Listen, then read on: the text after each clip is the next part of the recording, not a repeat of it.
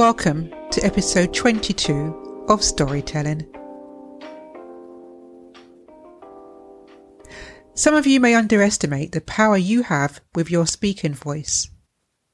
In June 2020, it was confirmed in the UK that about 1.3 million children would receive free school meal vouchers during the summer holidays following a campaign by footballer Marcus Rashford, who had a powerful story to share about his personal experience on surviving on not much food. This was his opportunity to help those in similar situations. His story was so inspirational that he managed to raise £20 million before the government agreed to help. I'd like to take this opportunity to congratulate Marcus Rashford on receiving an MBE for the difference his campaign has made to so many families. Additionally, the efforts of supermarkets in facilitating customers to leave food for food banks, the voluntary groups that run them, plus the additional contribution that supermarkets, churches, charities, and countless volunteers make to soup and community kitchens.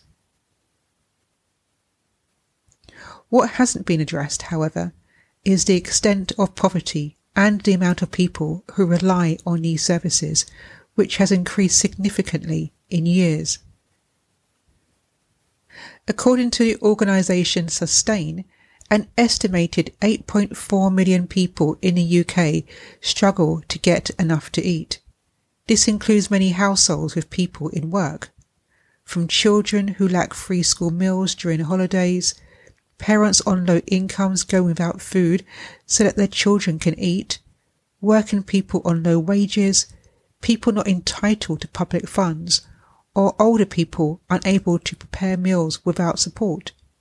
It also affects those who may have an illness that is preventing them from working. In 2018 to 2019, the Trussell Trust, the largest UK food bank network, provided 1.6 million packages of emergency food supplies. This was before the pandemic. For comparison purposes, in 2009 they supplied 41,000 packages. Those numbers only reflect those that we know about. Not everyone wants to broadcast that they go to bed hungry.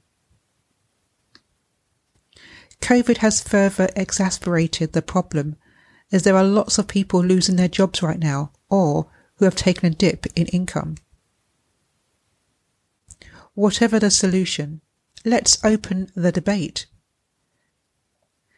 The income distribution has deteriorated a lot in the UK during the past decade. What is worrying is the widening gap between those who have and those who have not. Although the current government has continued to support the national living wage, how do they calculate this? As I'm sure they wouldn't be able to survive on a minimum that they set. MPs have just given themselves a £3,000 pay rise. Regardless of what football team you support, Marcus Rashford has taught us to speak up about issues that you feel passionate about. He got his message across without being overly accommodating or defensive, and people listened. There will always be people whose personalities are set on attack mode. He remained calm when he was being ignored and also trolled by those who told him to stick to football and keep away from social issues.